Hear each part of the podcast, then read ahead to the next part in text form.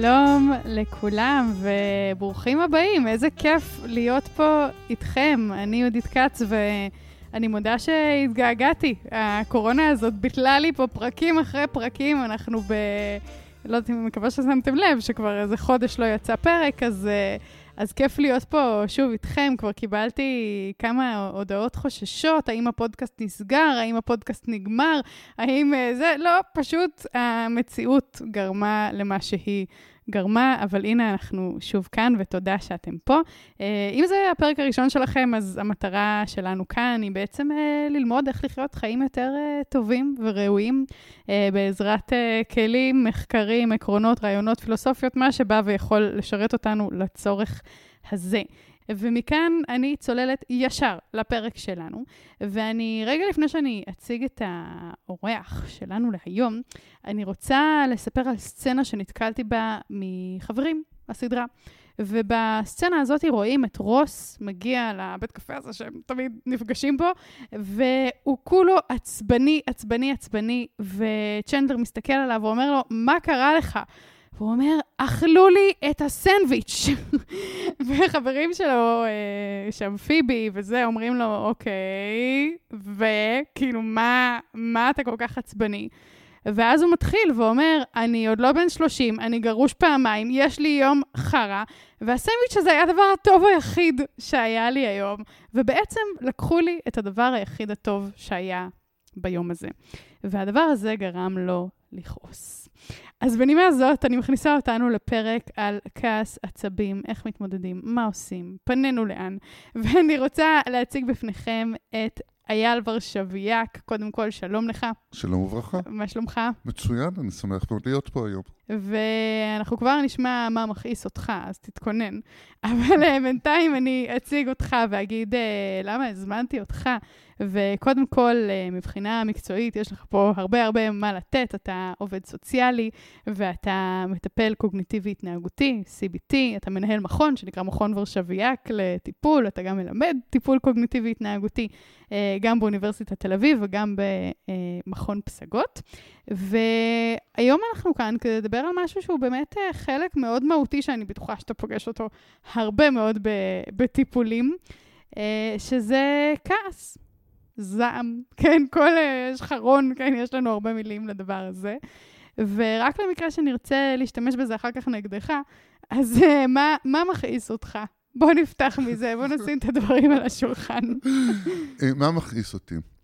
מכעיס אותי בדרך כלל מצבים שאני מפרש אותם כזלזול, כחוסר התייחסות, התייחסות אליי כמובן מאליו, מה שגורם לי למחשבות של אני לא שווה, אני קטן, אני מובן מאליו, אני לא חשוב. זה גורם להרבה מאוד תסכול, וכל אלה ביחד מובילים אותי לכעוס. זאת אומרת, כעס הוא בסוף איזו תוצאה סופית של הדבר הזה. הכעס הוא בעצם תוצאה סופית של הרבה מאוד רגשות לא נעימים, שאנחנו חווים אותם. הרבה פעמים אנחנו אוגרים אותם, צוברים אותם, הם קצת אה, טופחים, ובסופו של דבר מתפוצצים. יש מקרה כזה ש... שקרה לאחרונה, שאתה זוכר, זה הכעיס אותי? אני יכול לתת לך נניח דוגמה, ביקשתי מהילדים שלי לעשות משהו, והם לא עשו אותה בלי לתת הסבר, ובלי להגיד, אבא, אני לא יכול לעשות את זה ואת זה. זה לדוגמה משהו שיכול להוציא אותי מדעתי. סליחה שאני צוחקת. לא, זה בסדר, כי זה קורה לכולנו. כן.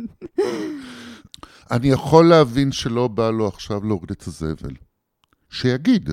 אבל אם הוא לא דיבר, החליט שהוא לא עושה, שם אני חושב שאני קטן, הוא לא סופר אותי, הוא לא מקבל את הסמכות שלי, הוא רואה אותי כמובן מאליו, כמספק הצרכים האנוכיים שלו, ואני יכול להמשיך במחשבות שליליות סביב האירוע הזה, וזה יכול להוציא ממני הרבה מאוד כעס. זה הטריגרים שלך. זה הטריגרים שלי. האלה.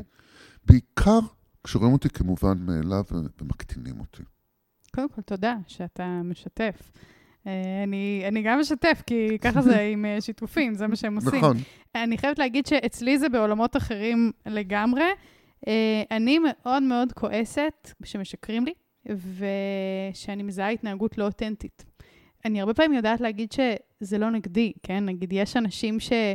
הם אפילו לא משקרים כדי לעשות עליי מניפולציה, הם פשוט משקרים כי הם רוצים אה, לעבוד על עצמם, להרגיש יותר טוב, לעשות רושם יותר טוב. כלומר, יש, יש המון המון סוגים של שקרים. ואני ממש זוכרת כמה אירועים בחיים שלי עם, אה, עם בנות שהיו חברות שלי, שזיהיתי את זה, וזה חרפן אותי. ואני אפילו לא אמרתי, זה לא שקר כלפיי, היא לא עושה לי משהו. היא אומרת על עצמה משהו שמציג אותה באור יותר טוב, שהיא הייתה במקומות שהיא לא הייתה בהם, וההבנה הזאת שאני לא יכולה לסמוך על מישהו, מקפיצה אותי, היא מכריחה אותי לשנות איזושהי תמימות אולי, שאני מחזיקה בה, שאני לא רוצה לשנות אותה. כלומר, אני רוצה לפגוש בן אדם ולהאמין למה שהוא אומר. ואם אני מזהה שאני לא מאמינה, וצריך הרבה בשביל שאני לא אאמין, אז, אה, אז אני אומרת, אני לא, אני לא צריכה להיות פה. זה לא, זה לא אמור להתנהל, הדבר הזה. אבל תשימי לב שהרגש שעומד מאחורי הסיפור הזה הוא אכזבה. כן. ואנחנו יודעים שהרבה פעמים אכזבה, תסכול, חוסר אונים, יובילו אותנו הרבה פעמים למצבים שאנחנו נכעס. ומה שקורה הרבה פעמים לאנשים זה שהם גם לא יכולים להבין או להגדיר מה מכעיס אותם. אני כועס, אני מתפוצץ. כעס הוא לא רגע שעומד בפני עצמו, כי יש תמיד משהו שהוביל לכעס. יש איזשהו רגש אחר שמסתתר מאחוריו, והוא זה שגורם לכעס. אנחנו נראה הרבה מאוד ילדים מתפוצצים, אם נבחן את האירועים שגרמו לפיצוץ, אז יכולה להיות שם חרדה, יכולה להיות שם אכזבה, תחושה שלא ראו אותי. מאוד חשוב שאנחנו ננסה להבין מה עומד מאחורי זה. כי כל הרגשות הלא נעימים האלה הם רגשות מאוד מאוד לגיטימיים. ואנחנו ניגע בכולם. אני, אני חושבת שילדים זו דוגמה טובה, כי הם באמת uh, רואים את זה אצלם בצורה כל כך uh, גולמית, כן? הבן שלי הוא בן שלוש, חמוד כזה, אפילו חמוד שהוא כועס, אבל הוא כועס והוא פתאום כזה נעמד, והוא דוחף את הידיים מאחורה, והוא עושה כזה, אה! כזה, זה כזה דוחף אותי, בצורה שהיא כל כך uh, כזה, באמת, הוא, הוא כועס. והוא לא תמיד יודע להגיד אפילו למה, אבל, אבל זה כעס כזה, במובן הכי, הכי הכי אמיתי של זה. אז באמת כשאנחנו כועסים, קורים לנו הרבה דברים, אנחנו רואים את הדבר הזה פיזית, אנחנו מזהים אנשים כועסים, נכון? נכון. מרחוק, אנחנו כבר רואים אותם. אה, והחוויה הזאת של כעס היא באמת משהו מאוד כזה, הוא תופס אותנו מכף רגל ועד ראש, נכון? כל הגוף שלנו בתוך הדבר הזה. כי הכעס הוא משהו מאוד עוצמתי, ודיברתי קודם על רגשות שעומדים מאחורי הכעס, שאנחנו דחסנו ודחסנו ודחסנו ודחסנו, ובסופו של דבר הם התפוצצו בצורה כל כך קשה, אקספרסיבית, אה, אה, לא ניתן אה, להתעלם ממנה. דיברת על הבן שלך, ואני חושב שדווקא אצל הילדים הקטנים אנחנו יכולים לראות את המקום הראשוני, האבולוציוני, הטבעי והלא מקולקל של הכעס. כי בעצם כשהם כועסים, הם חווים איזשהו סוג של סכנה. עכשיו, המוח שלנו, בחלקים האלו הוא מאוד פרימיטיבי. כשהמוח מפרש סיטואציה מסוימת כסכנה, הוא יודע לעשות fight or flight. וברמה האבולוציונית זה מה שאנחנו צריכים לעשות, כי אם לא נילחם או נברח, נכחד. ולכן כשאני מרגיש סכנה, בגלל משהו שגורם לי לתחושה כזאת, לרגש כזה, ברוב המקרים אני אנסה להילחם. או לברוח, שזה הפחד. או לברוח, שזה הפחד מהצד השני. עכשיו, כשאני מנסה להילחם, אז אני אהיה ג'ון בריון, אז אני אנפח את השרירים, אני יעדים, אני אעשה אגרופים בידיים, אני אקלל, אני אעשה משהו כדי לעשות את אותה לחימה, כי אם אני לא אלחם, אני אכחד. אצל ילדים קטנים, כשאנחנו, בשלבים הראשונים שאנחנו יודעים אותם לווסת את הרגשות שלהם, כמו לווסת את הכעס, אנחנו נראה את התגובות האלה. כשבעצם אלה תגובות אבולוציוניות. כן. שאם לא היינו עושים אותם, לפחות בתקופה של האדם הקדמון, כנראה לא היינו מצליחים לשבת פה היום. כן, זה כוונות טובות, אבל קצת טעות בכיול, כי אתה יודע, בסוף הבן שלי, כשאני חושבת על אחת הדוגמאות האחרונות שבהן קיבלתי את הכעס הזה, זה היה כשאני הוצאתי את הקוטג' עם הכפית ולא נתתי לו להוציא את הקוטג' עם הכפית, כן? כלומר, לא, לא היה כאן איום uh, ממשי, אלא משהו שמבחינתו היה צריך לקרות אחרת. יקירתי, היה פה איום מאוד ממשי על העצמאות שלו. על היכולת שלו להיות הוא עצמו, על פגיעה באוטונומיה שלו. על האמונה שאחרים קוראים מחשבות, שזה... על האמונה שאחרים קוראים מחשבות, במיוחד אימא שלו חייבת לקרוא מחשבות. זאת אומרת, הפרשנות שלו לאירוע הספציפי, וכאן נתנו אירוע מאוד אה, יומיומי שכולנו מכירים אותו, כל אחד חווה אותו לפחות כמה פעמים בחייו עם ילדיו. כן. כי הפרשנות שלו לזה שאת החלטת שאת מוציאה את הקוטג' ולא הוא מוציא את הקוטג', זה הוא לא שווה, הוא עדיין קטן, הוא לא מסוגל. יש בזה משהו מאוד פוגע ומאוד קיומי בחוויה ובתפיסה שלו. יש uh, סולם שהוא נתקלתי בו, שנקרא סולם נובקו נבקו, אני מקווה שאני הוגה את שמו נכון, שמציע לנו לדרג את רמות הכעס שלנו לגירויים uh, שונים. ואני חושבת שמעניין אולי לתת כמה אייטמים מתוכו, כי זה מאפשר לנו ככה אולי למפות כמה, מה רמת הכעס שלנו ב- ביום-יום. אז בסולם הזה מציעים דירוג בין 0, שזה לא כועס, לבין אה, ארבע כועס מאוד. אז יש שם דברים כמו, סתם כזה לסבר את האוזן, תראו למה אתם אה, מתחברים.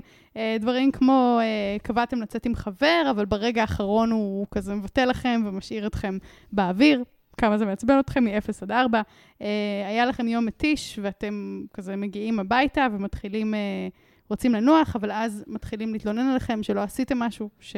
הייתם אמורים לעשות, לא שטפתם את הכלים, לא אה, הוצאתם את הכלב, וצוחקים עליכם או מתבדחים על חשבונכם, ובאמת כל אחד ימצא את עצמו איפשהו ב, ברמות אחרות בתוך הדבר הזה. ואני רוצה לשאול אותך, מה התפקיד של, של הכעס הזה? כלומר, אנחנו רואים שיש פה פריטים שאתה תגיד, לא מכעיס אותי בכלל. דברים שאתה תגיד, מכעיס אותי בטירוף. למה אנחנו צריכים את זה? כי הכעס הרבה פעמים יכול להוביל אותנו לפעולה, הוא מאפשר לנו לשחרר ולהביע את הרגשות הלא נעימים שלנו, והוא הרבה פעמים יכול לעזור לסביבה שלנו לתרגן בצורה טובה יותר ויעילה יותר לעמוד בכללים. ואת יודעת, פתאום עולה לי באסוציאציה אירוע במשפחה שלי. באחד הימים חיכתה לי מודרכת, אה, כי היא הגיעה מוקדם יותר להדרכה, וילדיי אה, ישבו בסלון, אכלו ליד הטלוויזיה, כל הדברים שאסור לעשות בבית משפחת ורשביאק. ואז היא אומרת, היא סיפרה לי אחר כך, שמעו את האוטו שלך נעצר ליד הבית, ואז מישהו אמר, אבא בא. ואז כולם כמו עכברים רצו וסידרו את הכל שהכל יהיה בסדר.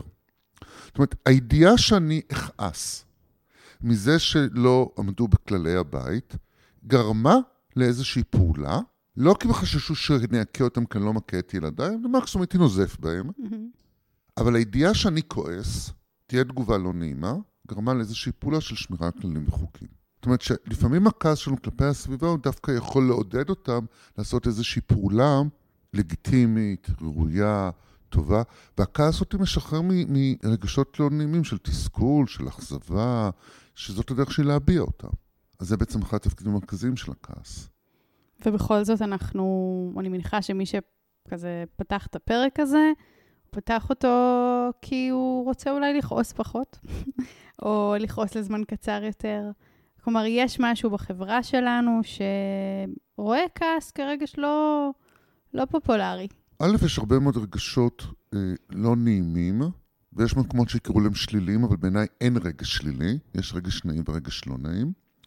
ואני חושב שאנחנו יותר נבהלים מהביטוי של הכעס. כי הביטוי של הכעס הרבה פעמים יהיה בצורה תוקפנית ואגרסיבית. שברוב המקרים הוא מאוד אקספרסיבי, הוא מאוד קיצוני והוא מאוד מאוד הרסני. גם אם אני לא מביע את הכעס בצורה תוקפנית ישירה, אלא דרך passive aggressive או דרך ציניות, יש שם בעצם פגיעה באחר והשפלתו והקטנתו. ולכן אנחנו כל כך מפחדים מהכעס. אז אנחנו מפחדים מהנזק שכעס עושה? אנחנו מפחדים מהעוצמות שלו, לאו דווקא מהנזק. כי אם אני אה, צועק בקול רם, יש משהו מאוד עוצמתי, והעוצמה מפחידה, כי לא גרמתי נזק לאף אחד, אבל גרמתי נזק עקיף בזה שביישתי את האחר. אני חושב שזה מה שמפחיד אותנו בכעס. והאובדן שליטה. והאובדן שליטה. כי הרבה פעמים אנחנו נראה שאנשים כועסים, יגידו לנו, אנחנו רואים שחור בעיניים, איבדנו את זה. זה בדיוק החלק של ההתפוצצות. כשאני מתפוצץ, אני לא שולט על מה שאני עושה. והרעיון הוא שאנחנו יכולים לווסת את הכעס שלנו כך שהוא לא יגיע להתפוצצות. יש אה, פילוסוף שהוא ממש אחד האהובים עליי, סנקה, פילוסוף סטואי, שכתב אה, מאמר כזה, הוא קרא לו על הכעס, about anger או משהו כזה, והוא ממש מדבר שם על זה ש... שאנחנו צריכים לעבוד קשה כדי לא להגיע ל... לאיבוד עשתונות הזה, ושברגע שאיבדנו שליטה, זה כמו לרוץ מצוק, כזה, אי, אפשר, אי אפשר to undo את, ה, את הדבר הזה, שזה אובדן רציונל, אובדן של כזה מחשבות, אנחנו אומרים את זה גם, I'm losing it, נכון? כזה, נכון. אני, אני לא בשליטה. נכון. וזה נורא מפחיד. ולכן כשאני הגעתי לשיא הכעס, אני רק צריך להתפלל שאני אעבור את זה. החוכמה זה לזהות אותו בשלבים הראשונים. כי כשברמות נמוכות אני עדיין יכול להשתמש בכל מיני טכניקות, שאני מניח שנדבר עליהן פה היום, כדי לווסת אותו ולשלוט עליו. אני לא יכול, כמה שאני רוצה ללמד אנשים לא לכעוס. אני כן יכול ללמד אותם לווסת את עוצמת הרגש שלהם. כי אם אני כועס ברמה 2, 3, 4, 5, יש לו עוד מה לעשות עם זה. הגעתי לשב 7 עד 10, איבדתי את זה. אתה אומר דבר מאוד מעניין. אתה אומר, קודם כל כעס, בסיס אבולוציוני, שלום, נולדנו עם הדבר הזה, זה לא, זה לא הולך מפה, ויש לזה מטרה. המטרה של זה זה להגן עלינו מחוסר צדק. אה, ומצד שני, היום בחברה אה, שלנו, כשכבר... אה, באמת, זה, זה לא יעיל לקום ולרצוח את מי שעכשיו עושה לי חוסר צדק. אנחנו לא בשבטים שבהם כזה השתלטו לי על השבט או משהו, אז אנחנו רואים הרבה פעמים תגובות של כעס, שאנחנו אומרים, רגע, זה לא, זה לא אדפטיבי, זה לא מקדם אותי, זה לא עוזר לי לשרת את המטרות שלי, זה לא משמר את היחסים שלי, ואנחנו רוצים היום ללמוד איך... אה, איך מצד אחד להשתמש בכעס הזה כשכן צריך אותו, ואנחנו גם לא נגיד לו שלום, ו- וגם יש מקומות עדיין של חוסר צדק שנרצה להיאבק בהם כמובן. ומתי אנחנו רוצים uh, כזה להחליש את העוצמות שלו, לנסות למצוא משהו קצת יותר uh, בריא להתמודד איתו. ואני רוצה להוסיף לזה עוד דבר. כשאני יודע מה מכעיס אותי, או מה לא נעים לי, ואני יכול להציג את זה לאחר, אני בעצם גם משפר את איכות החיים שלי. כי בסופו של דבר, אנשים לא רוצים לעשות רע לאנשים אחרים. אנשים רוצים שיאהבו אותם, שאנשים בסביבה שלהם יהיו מאושרים, שהם יהיו שמחים. ואם אני יודע מה מכעיס אותך, אני אעשה את כל המאמצים כדי שזה לא יקרה. והרבה פעמים אנחנו נראה כשאדם כועס, התגובה של האדם מנגד היא לכעוס עליו בחזרה. Mm. ואז בעצם אנחנו יוצרים פה איזשהו מעגל שלילי שלא נעים לאף אחד. ובסופו של דבר, כולנו רוצים לחיות טוב. רוצים, כולנו רוצים לאהוב את החיים. כן. אז לכן כשאני יודע מה מכעיס אותי ואני יכול לדבר את זה, אני יכול להגדיר רשימת ציפיות טובה יותר כלפי עצמי וגם כלפי הסביבה שלי. אה, אז בוא ננסה רגע לעשות מין אה, כזה פירוק של הסיטואציה הזאת של הכעס, כזה, איך זה מתחיל? כי אנחנו יודעים שמה שמכעיס אותך לא מכעיס אותי, ההפך, יש דברים מוזרים לחלוטין שמכעיסים אנשים אחרים. הרבה פעמים אנשים מספרים לנו על סיטואציה שהכעיסה אותם, ואנחנו כזה, מה... מה הסיפור? כן, מה, מה, ואיפה הפאנץ' כזה. אז מה, מה קורה לנו שם כזה, מנקודת האפס? כל אחד מאיתנו חווה הרבה מאוד גירויים במהלך היום. המוח שלנו עובד מאוד קשה, כי לכל גירוי נותן איזשהו פירוש, איזשהו סיפור. הסיפור הזה יקבע בסופו של דבר, הפרשנות הזאת תקבע בסופו של דבר מה אנחנו נרגיש כלפי אותה סיטואציה, ובהתאם לזה ש... איך נגיב. כשאני נותן לסיטואציה פירוש שלילי, או פירוש לא נעים, ניקח את דוגמת הילדים שלי, הם עושים לי דווקא, הם לא סופרים אותי, הם לא מתייחסים אליי וכולי. הפירוש יהיה פירוש שלי, וזה יעורר בי רגע של תסכול, של אכזבה, של חוסר אונים, שבסופו של דבר גם מביא לכעס. וזה בעצם התהליך שקורה בכל פעם שאנחנו כועסים. אז אתה אומר, כל אירוע בפני עצמו הוא ניטרלי? זה רק הפרשנות שאנחנו מעניקים לו? כן. ומה עם המקרה ההפוך, שאנחנו קודם מרגישים משהו ואחר כך? כי לפעמים זה עובד קודם מהרגש, נכון? לפעמים אני, משהו מציק לי, והרבה פעמים שואלים, אנשים כזה, שואלים אותם מה, מה קרה, ואומרים, אני לא יודע למה אני כועס, כאילו משהו מפריע לי, ואז מתחיל מנגנון קוגניטיבי של אולי זה זה, אולי זה זה, אולי זה זה, בסוף נמצא איזה משהו להדביק את זה עליו. את שואלת שאלה מאוד אה, אה, אה, משמעותית, שיש עליה תילי תילים של תיאוריות ו- ותפיסות. מה בא קודם, הביצה או התרנגולת? מה הביצה קודם, הביצה או התרנגולת, ואני חושב שזה משהו שהוא מאוד מאוד אישי. זאת אומרת, יהיו אנשים שקודם יחושו בגוף. עקצוצים, זרם דם, דפיקות לב. כן. וגם להם אנחנו נותנים פרשנויות, וזה מה שיוביל לרגש לאחר מכן. יהיו אנשים, וזאת לפחות התפיסה שלי, שהפרשנות שלהם היא כל כך מהירה שהם אפילו לא שמים שם שהיא קיימת, זאת המחשבה אוטומטית, ואז הם מיד ירגישו איזשהו רגש. אני חושב שלא משנה מה קודם למה. אני כן חושב שכשאני יודע לזהות את מה שקורה לי, אם זו תחושה, אם זה רגש או איזושהי מחשבה, אני יכול לבחון אותה באמצעות המחשבה. זאת אומרת שכשאנחנו חשים משהו, הפירוש שאני אתן לתחושה היא שתקבע את ההרגשה. אז אתה אומר, יש משהו שקורה, לא כתבו אותי באיזשהו שרשור שאני אמורה להיות חלק ממנו בעבודה, וישר אני נותנת לזה איזושהי פרשנות. פרשנות ראשונה, אין, הקולגה הזאת שלי, נקרא לה מיכל, עושה לי דווקא, היא יודעת שהפרויקט הזה הוא חשוב לי, אה, שאני רציתי להיות חלק ממנו, שאני כבר עבדתי עליו, שמגיע לי הקרדיט עליו, שעוד כל מיני דברים, ו... ואז אני מתחילה להרגיש את ה... היא לא סופרת אותי, היא מקטינה אותי, היא חושבת שאני לא שווה. אני יכול להמשיך עוד מיליון תמשיך, ואחת... תמשיך, תמשיך, בבקשה, בוא. אה, היא לא רוצה אותי בפרויקט הזה. שימי לב, איזו שרשרת של מחשבות שליליות. רצה לנו... יפטרו אותי בסוף בגללה, לא תהיה לי עבודה. לא תהיה לי עבודה. בסוף אני ארעב ללחם, והכל בגלל המיכל הזאת שלא כתבה אותי במייל. שלא כתבה אותי באיזשהו מייל. כמה מחשבות שליליות, תוקפניות, היו לנו סביב אותו דבר, ובסך הכל היא שכחה, רשמה אותך במייל ושכחה ללחוץ Enter כדי להוסיף אותך ברשימת הכותבים. אולי. אולי. אנחנו לא יכולים לדעת. כן. אני חושב שאם אנחנו נלך על אפשרות ראשונה של מיליון ואחת אלף מחשבות שליליות, זה ייגמר בכעס, ויכול להיות שאני אבוא למיכל ואני אצא עליה, ויכול להיות שאני אכתוב מייל בקבוצת נאט"ו, מיכל המגעילה, מה את מנשלת אותי מהפרויקט הזה שעבדתי עליו כל חיי? בעוד זה שהמחשבה שלי תהיה יכול להיות ששכחה, אז אני אפילו אגיד, מיכל, למה לא כתבת אותי במייל הזה? מה שמן הסתם יגרום לזה שהיא תתנצל, גם אם הכוונות שלה היו אחרות, ותבין ששם היא לא יכולה לעבוד עליי.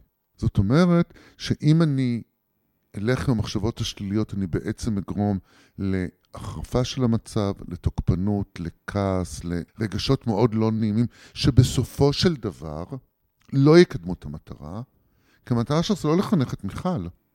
המטרה שלך זה שתהיי חלק מהפרויקט הזה.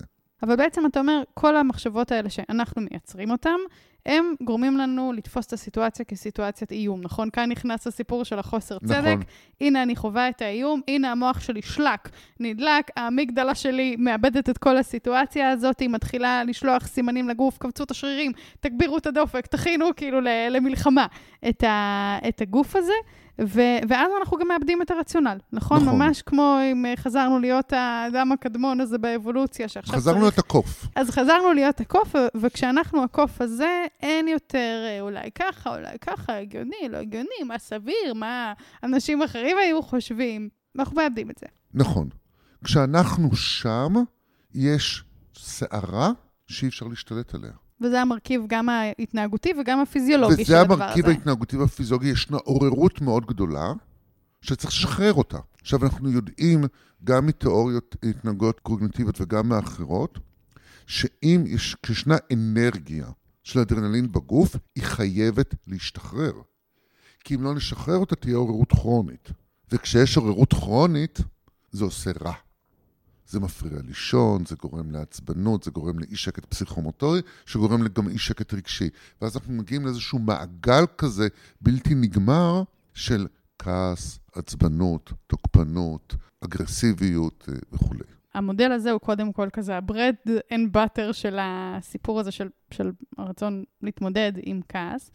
ואם אנחנו בסוף מייצרים את כל המחשבות האלה, ואנחנו יודעים שזה משהו ש... שאפשר לאמן אותו? האם זה אומר שאפשר לא לכעוס? כלומר, האם אני יכולה להגיע לסיטואציה שאני קולטת שמיכל לא כתבה אותי במייל, זאת העובדה, ואני לא כועסת? אני חושב שאנחנו לא יכולים להגיע למצב שלא נכעס בכלל. אני חושב שאנחנו כן יכולים לשלוט בעוצמת הרגש, בעוצמת הכעס, ובהתאם לכך בתגובה. גם כשאנחנו נלמד לשלוט על המחשבות שלנו ולייצר פחות רגשות לא נעימים, תמיד יהיה אותו דבר קטן, או שהוא מאוד משמעותי לנו, או שאנחנו מאוד רגישים אליו, שכן יכול ליצור את הכעס. אין לי ספק שככל שנאמן יותר את המחשבות שלנו, נכעס פחות. אין לי ספק שככל שנאמן את המחשבות שלנו, אנחנו נכעס ברמות נמוכות יותר, שנוכל לווסת אותן. אבל יש פה משהו ממש מעניין שאתה אומר. אתה אומר, אנחנו צריכים להכיר מה הנקודות האלה שלנו. נכון. כלומר, אם אני יודעת כבר שיש לי רגישות בנושא מסוים, מחשבות אוטומטיות שלא מספיק אוהבים אותי, שלא מעריכים אותי, אז אני גם אדע קצת, אה, אני אגיד, אקרא לזה לחשוד בעצמי, מה יהיו הסיטואציות שאני יכולה להיות טריגרד בהן בקלות. ויותר מזה, כשאני אזהה את המקומות האלה, אני גם אוכל מראש להכין את עצמי לסיטואציה ולהגיע רגוע ומוכן נפשית שהדברים לא יהיו בדיוק כמו שאני רוצה, וזה לאו דווקא בגלל שלא רואים אותי, מזלזלים בי, פוגעים בי. אה, אה. אם אני, מאוד חשוב לי שבית תהיה מסודר, אבל היום כשכולם יושבים בזום בבית, מבוקר עד לילה, אוכלים זום, אוכלים זום, אוכלים זום, הבית לא יכול להיות מסודר. Mm-hmm. ואני אגיד לעצמי מראש, כנראה שהיום הבית לא ייראה כמו שאני אוהב אותו, כי זה בלתי אפשרי במציאות הזאת. ואז אני בעצם מוכן מראש לסיטואציה, ואני מסביר לעצמי את הסיטואציה, לאו דווקא במונחים של פגיעה עצמית, השפלה, אי-קבלה, אה, או, או דברים אחרים, שיכול להיות שאם הייתי מגיע הביתה בלי להיות מוכן לזה, הייתי אומר, שוב הם לא סופרים אותי. כן.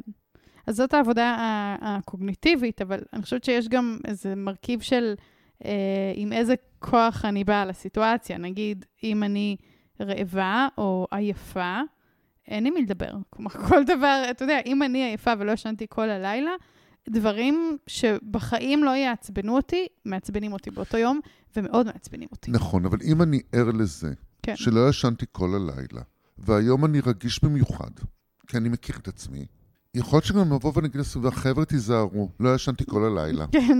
שימו לב. back off, כאילו. שימו לב. אני חושב שההכרה שלנו את עצמנו, ביכולת שלנו לדברר אותם, לשווק אותם, להגיד אותם, יכולים למנוע הרבה מאוד סיטואציות של כעס. אנחנו תמיד יודעים את זה. הזכרת קודם את זה שיש לכם, אה, יש הרצאה על מיינדפולנס. נכון. אחד הדברים זה באמת לדעת איך להרגיע את עצמי. מיינדפולנס זה אחד הכלים. עכשיו, כשאני לומד לזהות את התחושות הגופניות שלי, ואני יכול לשאול את עצמי, רגע, למה אני כרגע כל כך תזזיתי? האם זה בגלל שאני רעב? האם זה בגלל שאני עייף? האם זה בגלל שהייתה לי שעתיים מלחמה עם הבן שלי?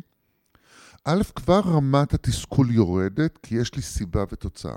הדבר השני, אני יכול ללמוד כלים להרגעה עצמית.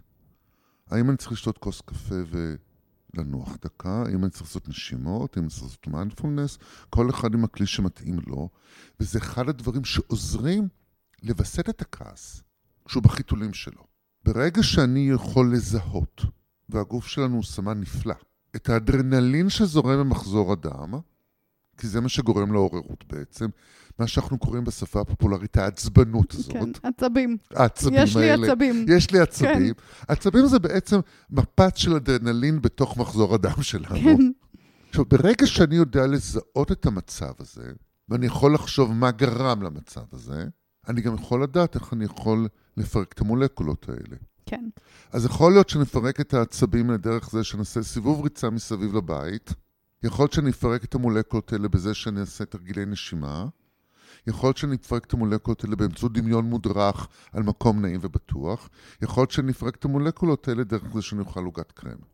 זאת אומרת, כשאנחנו מזהים את הכעס, או רואים אותו, אנחנו קצת מפרקים אותו מנשקו. אנחנו כמו, כמו פורקים את הנצרה נכון. מהדבר הזה, מפרקים את הקסם או הסוד שיש מאחורי זה. ו- ואני חושבת, אני נזכרת במודל שהוא מודל של מיינדפולנס מאוד מעניין, שאני חושבת שיכול לשמש אותנו ממש טוב גם בהקשר של כעס. אה, זה מודל שנקרא rain בראשי תיבות, כמו גשם, כמו כזה כעס שבא עלינו, לא יודעת, משמיים. אז אה, כש-R זה, זה recognize, אה, זיהוי, בעצם, כמו שאתה אומר, לראות מה קורה פה, כזה אני רעבה, אני עייפה, הייתה לי מחשבה כזאת, הרגשתי בגוף שלי התכווצות, כלומר, מה בכלל נמצא כאן מולי? קודם כל, בואו נסתכל על הדבר הזה בעיניים. ה-A, acceptance, זה קבלה. זה המצב. זה מה שקורה פה עכשיו. נרצה, לא נרצה, טוב, רע, בסדר, לא בסדר. זאת המציאות שאני נמצאת בה כרגע, זה מה שהגוף שלי חווה, אלה המחשבות שיש לי. ואת הדבר הזה, וכאן אני מגיעה ל-I, שהוא uh, inquiry, נראה לי uh, חקירה, להבין, אוקיי, אז, אז איפה זה נמצא לי בגוף, ואיך זה מרגיש, ואיזה מחשבות עוברות לי, ובאיזה קצב הן עוברות, ומה התוכן שלהן, כמו ממש לנסות כמו איזה חוקר, אבל חוקר שהוא לא שיפוטי, לא חוקר שאומר, זה בסדר, זה לא בסדר, או צריך להיות ככה, לא צריך להיות ככה, אלא באמת בסקרנות כזאת של, היי, מה, מה המצב, מה קורה? אה, לחקור את התופעה הזאת, והשלב הבא הוא ה-N, ה-non-identification, כאילו לא להזדהות עם זה. אה, אז זה בעצם לזהות, אבל לא להזדהות עם זה. להבין שהכל חולף, בסוף אני... עכשיו אני מרגישה כעס, עוד רגע אני ארגיש משהו אחר, נכון? זה, גם, זה בא והולך גם מאוד מהר. אה, אם אנחנו לא נאחזים בסיפור הרבה שנים אחר כך, ואולי גם אה, ניגע בזה, לראות את זה ש, ש, שהרגשות שלנו הם מאוד אה, ארעיים, המחשבות שלנו הן זמניות. הרגשות שלנו לא רק זמניים, אלא הם גם נורא ברי שינוי. אם אני אהיה רגע אקטואלי, אנחנו נורא יכולים לכעוס על הקורונה. אף אחד לא הזמין, אף אחד לא אה, ביקש. משפיע על החיים של כולנו. אבל אם אני מצליח, אם אני אקח כרגע את, מוב... את מודל ריין, ואני אבין שזה מגיע כי זה מגיע. אין לי דרך להילחם בזה. אני צריך לשים לב מה קורה לי עם זה, ומתוך זה להחליט איך אני פועל כך שזה יגרום לי מינימום נזק. ההתמודדות שלנו עם זה תהיה הרבה יותר טובה ויעילה ומקדמת מאשר להתחיל לכעוס על הקורונה. יכול להיות שאפשר לכעוס על דברים אחרים, על ההתמודדות שלה, על זה, איך זה משפיע עליי, על איך הסביבה הקרובה והרחוקה שלי מגיבה לזה, שזה כבר סיפור אחר. כי שם יש כבר איזושהי ציפייה שלא נענתה. והרבה פעמים מה שגורם לכעס הוא אכזבה. אכזבה זה רגש ראשוני, כעס זה רגש שניוני. שמה זה אומר, רגש ראשוני ושניוני? רגש ראשוני הוא רגש אותנטי, שנוצר מתוך מחשבה. בפרשנות פנימית. הרגש השניוני הוא רגש שבעצם נוצר כתוצאה מדחיסה וצירוף של רגשות, והרבה פעמים הוא זה שייצור את התגובה המאוד uh, קשה ומאוד uh, אקספרסיבית. ומה זה משנה? זה משנה לגבי יכולת ההתמודדות שלנו. כשאני מזהה רגש ראשוני, יהיה לי הרבה יותר קל לעשות עליו איזושהי עבודה קוגנטיבית ולהשפיע עליו, בעוד שהרגש השניוני הוא מורכב יותר, כי בעצם הוא מורכב מהרבה מאוד רגשות ראשוניים. Mm-hmm.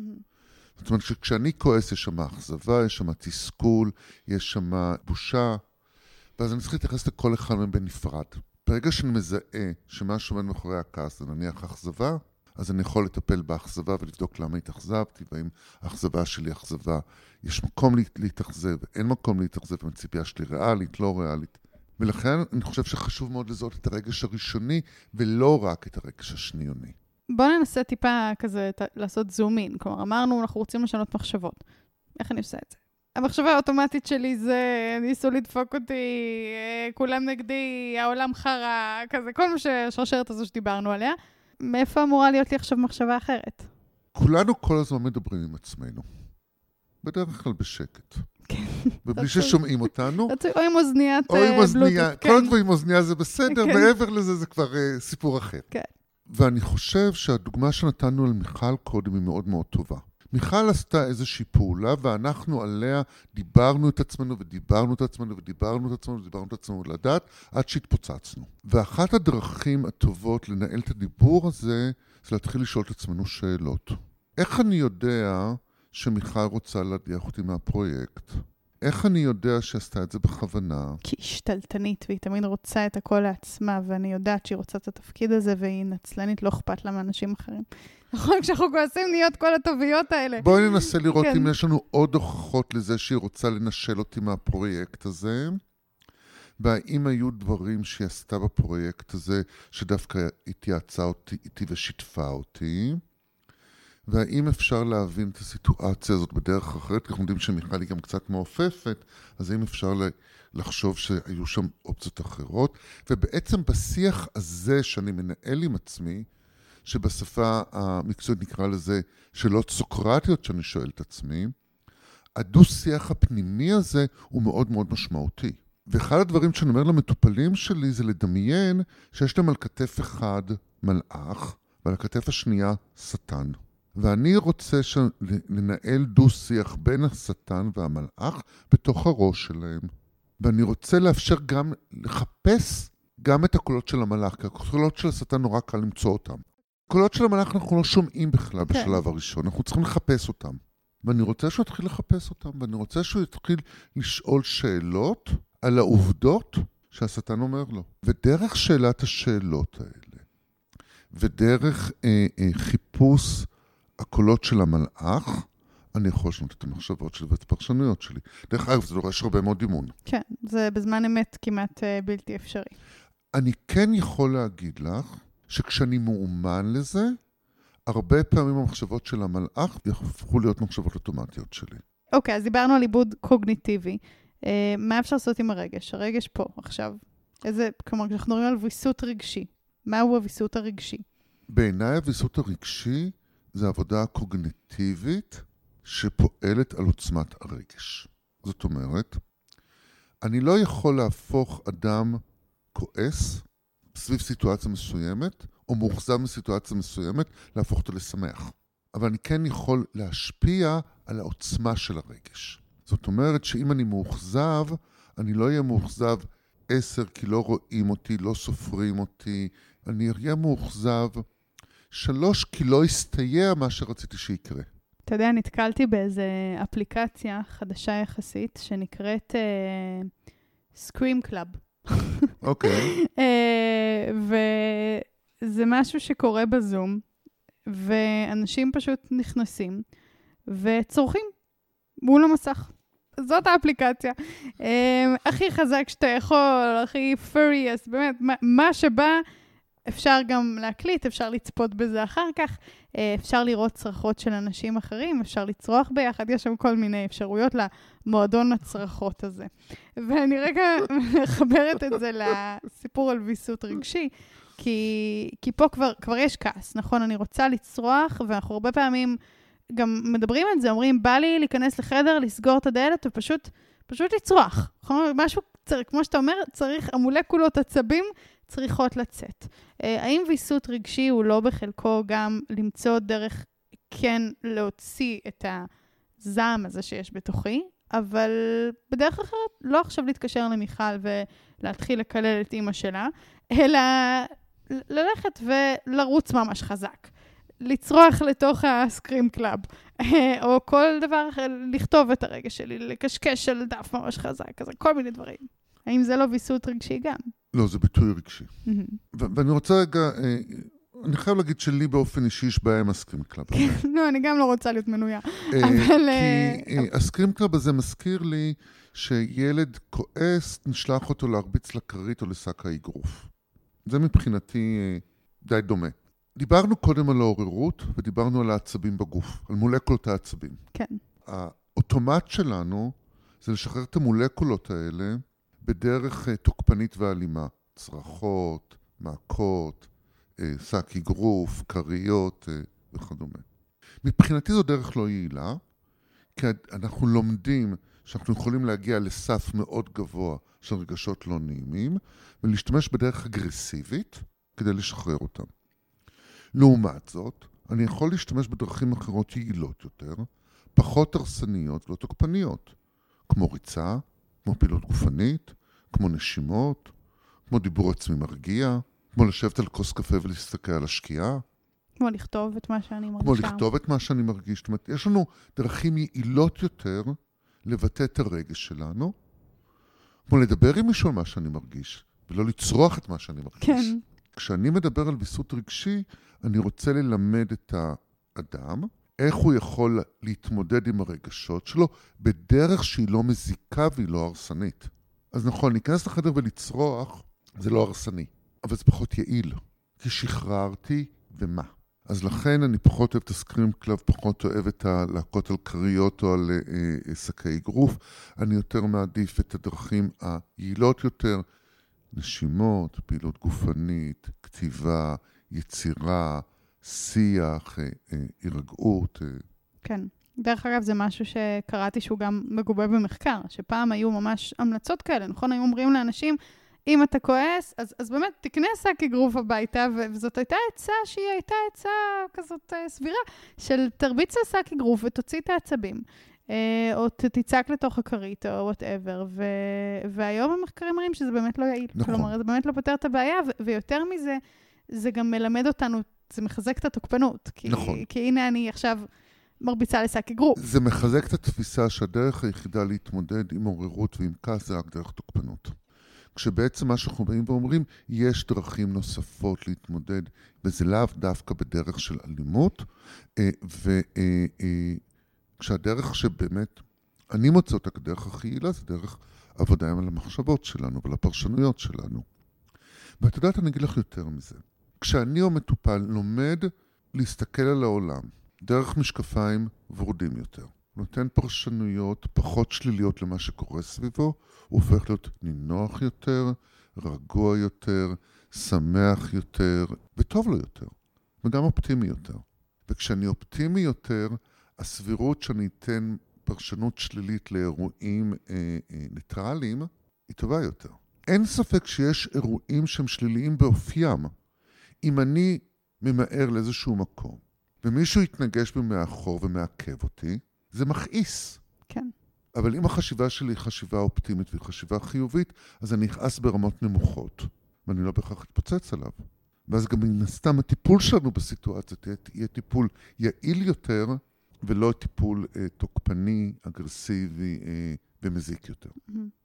ומה לגבי המחשבות על מחשבות, המטה-קוגניציות שלנו על כעס? כי יכול להיות ש... שאני מחזיקה באיזושהי מחשבה כמו, אה, רק כשאני כועסת, אז אה, מקשיבים לי. או אם אני כועסת, אז אה, מכבדים אותי, ויש לי סמכות, וזה משהו שגם, אגב, הוא, הוא לא תלוש מהמציאות, נכון? אנחנו רואים שאנשים שהם יותר אה, כועסים, הם גם אנשים שמקשיבים להם. כאילו, זה לא, זה לא איזה משהו שהמצאנו אותו. ואז ב- בתוך מחשבה כזאת, מאוד קשה בכלל להסכים לרכך כעס, נגיד. אין ספק שמה שאנחנו חושבים על כעס, או התפיסות שלנו על כעס, באמת הקוגניציה שלנו על כעס, משפיעה על ההתייחסות שלנו. ואחד הדברים שאנחנו צריכים לעשות, ואנחנו עושים את זה בטיפול עם אנשים כועסים, אנחנו בודקים את המטה-קוגניציות. זאת אומרת, אנחנו נתחיל לשאול שאלות, אותן שאלות סוקרטיות נהדרות שדיברת עליהן קודם, על המטה-קוגניציה. כן. האם אנחנו באמת מכבדים את מי שכועס יותר, או האם אנחנו חוששים ממנו יותר? או האם אנחנו יותר חוששים ממנו ולכן אנחנו יוצרים הימנעות? האם זה שאני כועס יותר הופך אותי לחזק יותר? האם זה הופך אותי לחכם יותר? זאת אומרת, אותה מחשבה למחשבה, או הערך שאני נותן למחשבה של הכעס, זה גם דבר שאפשר לבחון אותו. מי אני מעריך יותר? אדם שכועס וצועק ומביע את הדברים שלו, או דווקא אדם שעומד על דעתו בנינוחות ובאסרטיביות? ואם אני מעריכה יותר את מי שכועס? אז אני אנסה לבדוק מה הסיבה שאת מעריכה אותו. סביר מאוד להניח שתעריכי אותו בגלל הפחד ובגלל החשש, ולזה אני אצטרך להגיע בסופו של דבר. ובדרך הזאת אני בעצם אפריך את האמונה שלך שמי שכועס, חזק, צודק, מוערך. זו עבודה קשה ועבודה שלוקחת זמן. כן, ואתה יודע שהמטה-קוגניציות האלה, הן בסוף אה, מתרגמות ל, להבנה עממית. כלומר, אה, איך שהעם תופס כעס וסיטואציות. נגיד, קראתי כל מיני מחקרים על, אה, על משא ומתן. שנגיד במשא ומתן, יש נטייה ברורה לוותר יותר למי שכועס מאשר למי שנחמד. אה, אבל בסופו של דבר הוא פחות מוערך. ויהיו אנשים שיגידו, האיש הזה כועס, הוא לא נעים ואני לא רוצה לעשות איתו עסקים יותר. כי היום אנחנו יודעים שהחוכמה, גם בעולם העסקי, זה לא רק לעשות דברים חד פעמיים. כן. אלא החוכמה היא ליצור מערכת יחסים, זה הנטוורקינג, שעובדים, שאנשי עסקים עובדים עליו מאוד, כדי שמערכות יחסים תהיינה מתמשכות ולא חד פעמיות. כן. אם אני כועס ואני לא נעים, אף אחד לא ירצה לעבוד איתי יותר. ואז בעצם אולי הרווחתי בעסקה אחת, אבל הפסדתי את העסקות הבאות. אם כבר אנחנו נוגעים בעולם העסקי, אחד הדברים שהובילו לתחום נניח של גישור, שהוא מאוד מאוד מקובל לא רק ביחסים אישיים, אלא גם בין, בין חברות, זה באמת ההבנה שהיחסים בין אנשים ובין גופים הם יחסים מתמשכים. ואנחנו לא רוצים, או לא משתלם לנו להגיע למצב כזה שיש כעס שגורם בעצם לנתק בסופו של דבר.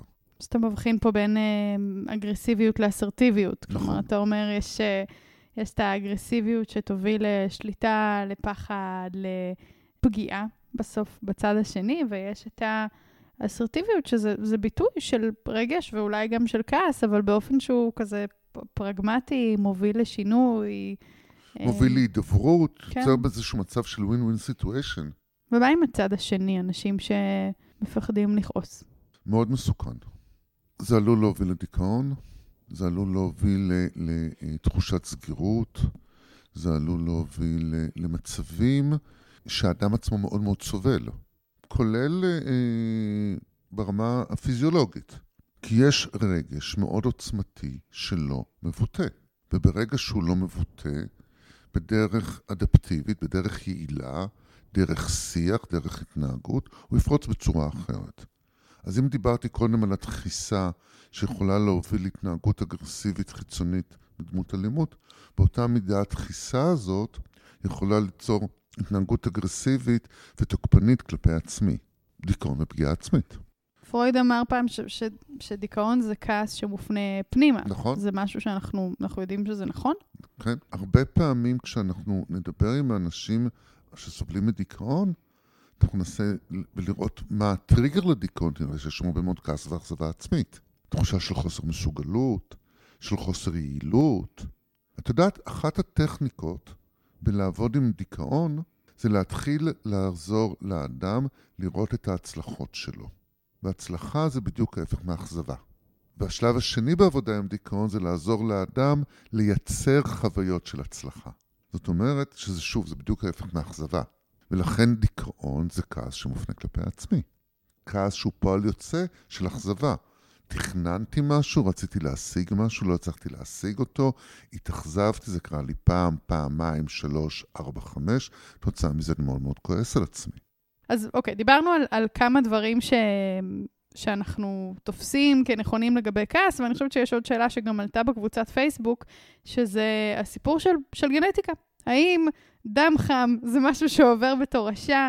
אה, יש גם עדות שמכלילים עליהן שהן אה, כועסות יותר מאחרות, אבל גם הרבה פעמים אני שומעת אנשים אומרים, גם אבא שלי היה מתעצבן מהר, גם אני מתעצבנת מהר. האם זה באמת משהו ש... שאם נולדנו להורים כועסים, נהיה כועסים, הילדים שלנו יהיו כועסים וכן הלאה? אנחנו לא נולדים עם רפרטואר רגשות מסוים שאנחנו רגישים אליו יותר, רגישים אליו פחות. אנחנו נולדים עם טמפרמנט. טמפרמנט הוא משהו ביולוגי, כמו צבע העיניים, כמו צבע שיער, כמו גובה, כמו הרבה מאוד דברים אחרים. ואת הטמפרמנט הוא ישפיע הרבה פעמים על ההתנהגות שלנו וגם על המחשבה שלנו. חלק מהחינוך והגדילה זה ללמוד לווסת את הטמפרמנט. זאת אומרת, אני דרך המודלים שצפיתי, שראיתי בבית אצל ההורים שלי, צורת ההתנהגות של ההורים שלי, אני לומד התנהגויות. אני לומד להגיב לסיטואציות מסוימות. אני לומד איך לווסת את עצמי יותר, או לווסת את עצמי פחות. כל המיומנויות האלה הם אלה שבסופו של דבר יעזרו לי גם להתמודד עם רגשות לא נעימים של תסכול, אכזבה, כעס, אה, אה, וכל הרגשות שמובילים, שאנחנו מדברים עליהם כל כך הרבה היום. מה שאני מנסה לומר זה שדם חם הוא מיתוס, טמפרמנט הוא מולד, ותהליך החינוך והחברות שלנו בעצם מלמד אותנו איך להתמודד עם רגשות לא נעימים, ומתוך המקום הזה גם לווסת את עצמנו. אז זאת אומרת שהעניין המשפחתי, תרבותי, עדתי, בעיניי הוא לא משהו שלא ניתן לשינוי, אלא הוא משהו שהוא פועל יוצא של חינוך אה, אה, ועבודה לאורך שנים. אה, אוקיי, אז בואו נתחיל אה, לארוז את עצמנו פה. כזה מתוך אה, כל הדברים. שהעלינו, אה, אני חושבת שקודם כל, הנחת המוצא של הפרק הזה הייתה שכעס הוא רגש, ככל הרגשות.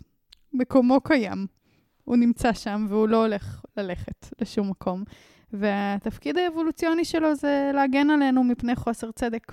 וחוסר צדק קיים, אה, קיים עד היום, וחשוב לי שכזה, נגיד את זה גם, יכול בטעות להשתמע שאנחנו רק מדברים על כזה, בואו נווסת רגשות, נרגיע, נשנה פרשנויות, ויש מצבים שבהם לא, קומי על הרגליים, אה, תילחמו, תפגינו, תעזבו, אה, כזה תילחמו. כלומר, יש מצבים באמת של אה, חוסר צדק, אלימות, אה, השפלות, דברים שצריך כזה להתגונן לטפל בפניהם. בהם, כן. נכון. אה, וחשוב נראה לי להזכיר את זה גם בפרק על אה, כעס, שזה חלק... שבסוף אנחנו מדברים על רגע להבין מתי זה משרת אותנו לטובה, ומתי כעס בא למלא פה את הפונקציה שלשמה הוא נועד, ומתי זה, כמו שקראת לזה, רגש שניוני, שיש בתוכו הרבה רגשות אחרים, שלא נתנו להם מקום, שלא אה, תקשרנו את הצרכים שלנו, שפירשנו דברים בצורה שהיא מעט מרחיקת לכת, כמו שקורה לנו לפעמים. אה, ודיברנו על, על קודם כל איך אנחנו יכולים להבין את המנגנון הזה של הכעס דרך הזיהוי של מה שקורה לנו, של הסיטואציות שהן סיטואציות טריגר מבחינתנו, של הפרשנויות האוטומטיות שלנו, של הרגשות שנארזים לנו בתוך הכעס, וגם של הביטויים שלנו, איך אנחנו מבטאים כעס, והאם זה ביטוי הולם או לא ביטוי הולם. ומה עוד? מה עוד הצענו? הצענו לזהות גם את הגוף, להכיר את הגוף שלנו. לקרוא את הרמזים של הגוף. לשים לב מה קורה לנו כשאנחנו כועסים בקטנה. ולהבין שכעס בקטנה הוא בר ויסות ושליטה. כעס בגדולה, אחרי המבול. מבחינתי, אני אוהב מאוד את הדימוי של כעס כהר געש, כי הר געש, לפני שהוא מתפוצץ, נותן לנו סימנים. יש רעידת אדמה, לוחות חם שם, זזים. משהו כן. זז שמה, יוצאים כל מיני דברים מלא הר הגעש. אנחנו יודעים שזה, בא, ש, שזה עומד לבוא. גם הגוף שלנו משדר לנו שהוא עומד להתפוצץ.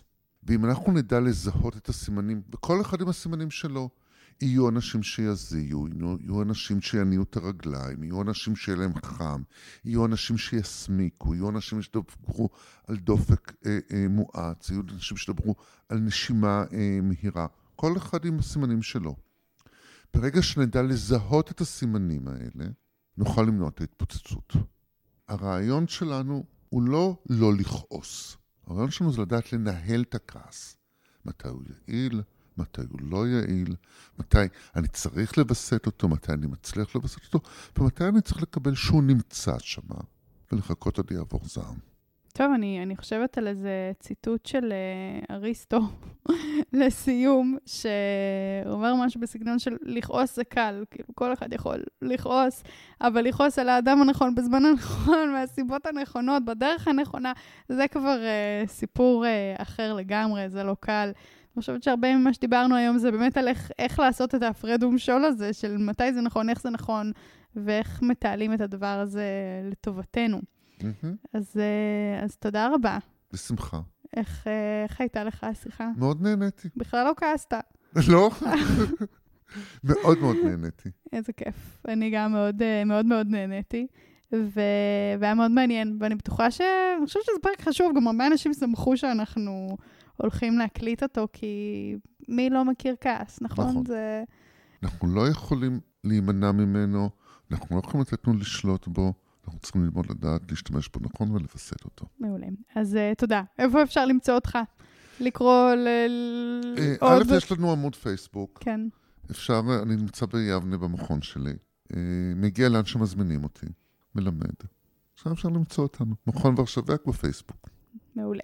אז, אז תודה רבה שהגעת עד לכאן מיבנה הרחוקה. תודה רבה לך על ההזמנה. בשמחה. אז אני מקווה שהיה לכם פרק uh, שימושי, ושהכעס שלכם ייראה החל מהיום יותר uh, מתאים למטרות שלו, שישרת אתכם טוב יותר, הכלי הזה. אז uh, אני בתוך כל הטירוף עבודה, בית, ילדים, סגרים, רוצה גם לספר לכם שמלי, אלקובי ואני הוצאנו לאור סדרה של פודקאסטים לארגונים, שנקראת מכופתרים בטרנינג, שזה ארבעה פרקים על אה, עבודה מהבית ועל איך עובדים טוב יותר מהבית. ואם אתם עובדים בארגון, מניחה שרובכם עובדים בכזה, אה, או שאתם בעצמכם מנהלי אה, משאבי אנוש שרוצים אה, לדאוג להביא את זה לארגון שלכם, אז מוזמנים לכתוב לי מייל ואני אעביר לכם את כל הפרטים על הארבעה פרקים הפרקטיים האלה. וחוץ מזה, לכולם מוזמנים להתראות בהרצאות הקרובות לכיפים וירטואליים וללמוד עוד מעבר לפודקאסט. אז יש לנו ב-12 בנובמבר 2020 הרצאה על דחיינות, איך אפשר לדחות פחות למחר ולעשות את מה שכל כך הבטחנו לעצמנו שנעשה. ב-22 בנובמבר, הרצאה על מיינדפולנס, איך אפשר לתרגל מיינדפולנס, למה שיהיה לנו אכפת מלתרגל מיינדפולנס וכמה הדבר הזה יכול לשנות את החיים שלנו. וב-30 בנובמבר הרצאה על הרגלים, איך הופכים הרגלים להרגלים יציבים שיישארו איתנו לאורך זמן, במקום לחכות לאיזה פרצי מוטיבציה שאין איך לסמוך עליהם. אז בתוך כל זה, בואו נתראה, בואו נדון בפייסבוק, ומקווה שנהנתם. ונתראה בפרק הבא של חושבים טוב. יאללה ביי. ביי טוב.